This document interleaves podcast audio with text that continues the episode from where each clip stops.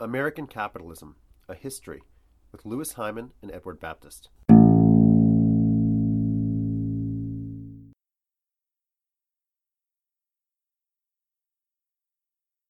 As late as 1879, leading Southern politicians were confidently maintaining that Southern African American citizens would always be able to vote, always be full citizens in the South.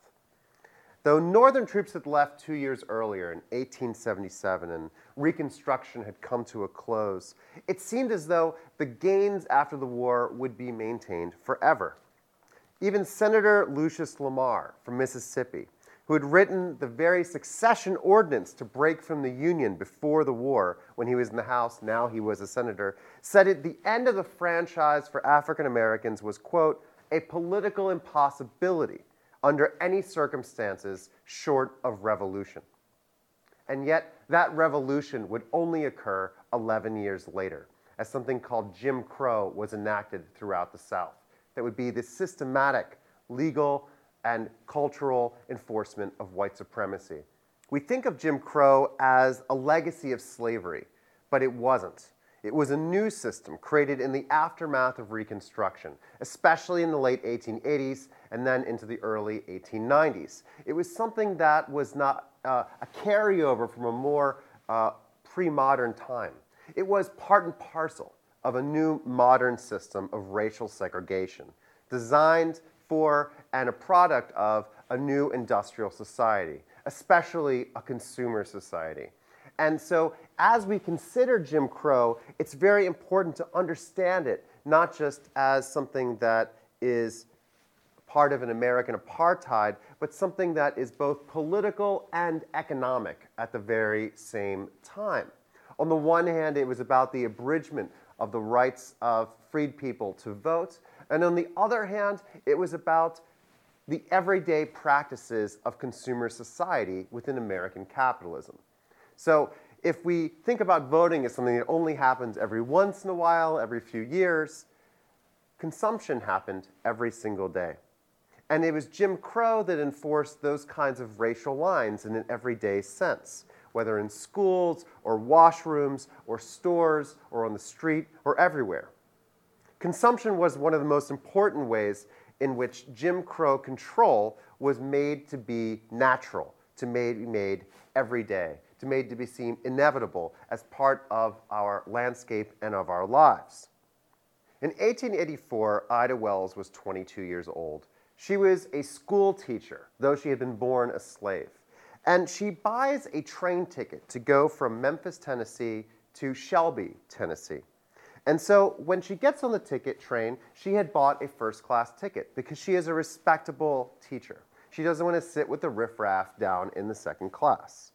When she gets on the train, though, something happens. The conductor, who was white, tries to force her, Ida Wells was black, from her seat. Now, the conductor uses as much violence as he wants. The three, three additional white men get up and try to pull her from her seat, and they force her off the train, during the course of which she bites the conductor. This is how terrified she is of what's going on. Three white men forcing one school teacher off the train. And in the midst of all this, the other white passengers applaud. Now, she gets off the train instead of being forced into the second class car. And when she gets home, she sues the train company. And she won. The Memphis Daily Appeal headline on Christmas of 1884 quote, A darky damsel obtains verdict for damages against the Chesapeake and Ohio Railroad. Now, the railroad appeals this decision, and Wells actually loses the appeal. The judge decides, quote, her persistence was not in good faith to obtain a comfortable seat, but for the purposes of social equality, and thus was not illegal. Her ticket did not matter. And now I tell you this story to illustrate something very important that Jim Crow was still being negotiated in the 1880s, that white supremacy was not the law of the land, and that everyday challenges between white people and black people, between authority figures like that conductor, were happening everywhere. White conductors would challenge black people all the time on the trains. There was even a term for it, the trainman's bluff. to see whether or not the black passengers would go along with it. Ida Wells did not. But I also want you to realize that there's still an uncertainty in the enforcement. The courts go back and forth over what is and what is not legal. This Jim Crow that comes into being in the 1890s was not inevitable, was born out of decisions that people were making, both in their everyday lives on trains as well as in the courts. Trains are at the center of this new Jim Crow regime.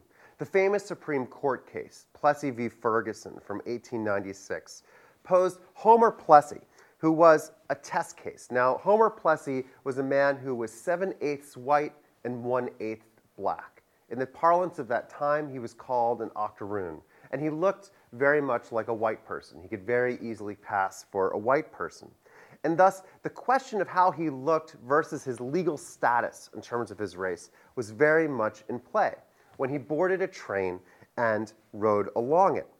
Now, he was pulled from the car, and then it went to the Supreme Court, where the Supreme Court decided very famously that it was okay to segregate people as long as the two conditions under which the segregations occur were equal, separate but equal. This was to be the racial order of the Supreme Court throughout the Jim Crow period.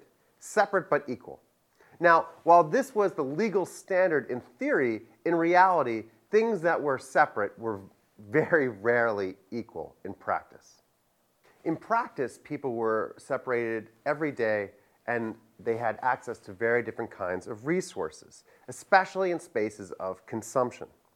The spaces of consumption, like stores and streets and theaters and schools and trains and buses and everything else, were places where this kind of white supremacy was worked out in an everyday way. The white Southern writer Lillian Smith wrote, quote, Every little Southern town is a fine stage set for Southern tradition to use, as it teaches its children the twisting, turning dance of segregation. Few words are needed, for there are signs everywhere white, colored, white, colored, over doors of railroad and bus stations, over doors of public toilets, over doors of theaters, over drinking fountains. White town, colored town, white streets, colored streets, front door, back door, places you sit, places you cannot sit, these ceremonials in honor of white supremacy. For more information, go to edx.org and look for American Capitalism, a History with Louis Hyman and Edward Baptist.